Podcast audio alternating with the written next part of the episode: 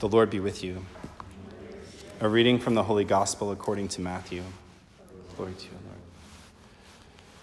Jesus said to his disciples, You have heard that it was said to your ancestors, Do not take a false oath, but make good to the Lord all that you vow.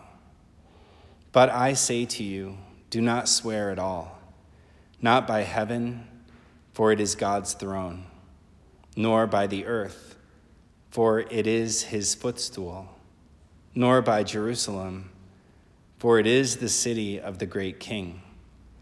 Do not swear by your head, for you cannot make a single hair white or black.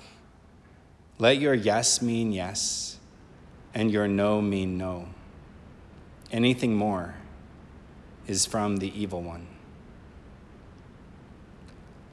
The Gospel of the Lord. Praise to you, Lord Jesus Christ.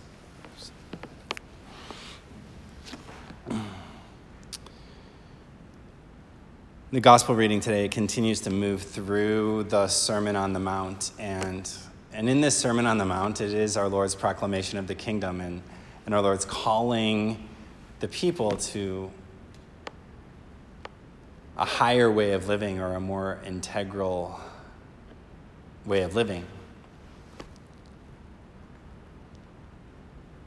And he says, Don't take a false oath. But more than that, don't swear at all, not by heaven, nor by earth, nor by Jerusalem. But simply let your yes mean yes and your no mean no. That you should live your life in such a way that you don't have to give proof that you're being truthful.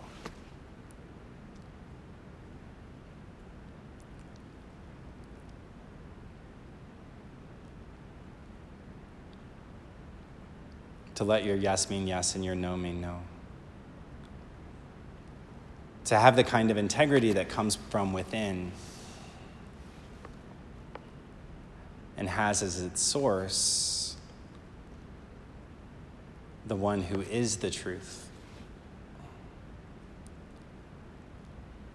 To have as its source the person of Jesus who entered into our life and changed everything.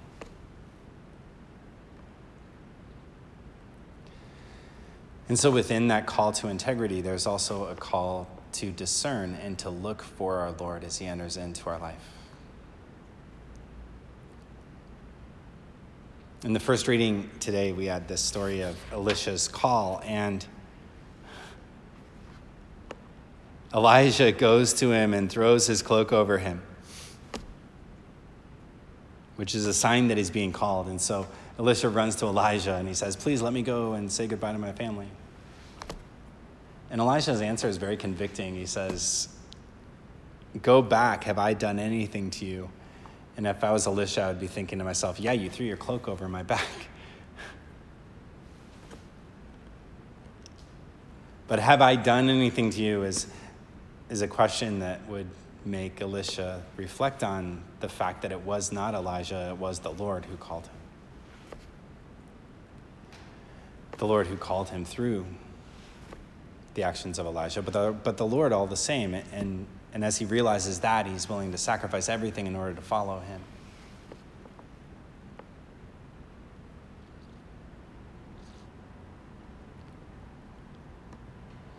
And so we're reminded of that need to discern the one who is the truth and the one who's acting in our life and, and to look for the ways that he acts in our life.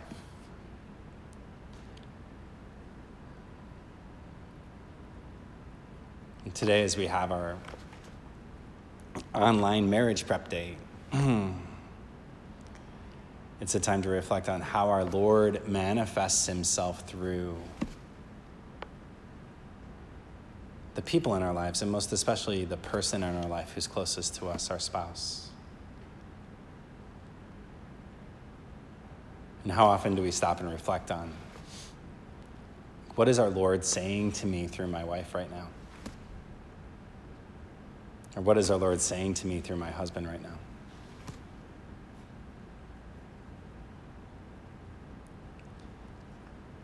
And that might be hard to do as you're like, what's our Lord saying to me through like my husband's dirty underwear that are on the floor right now?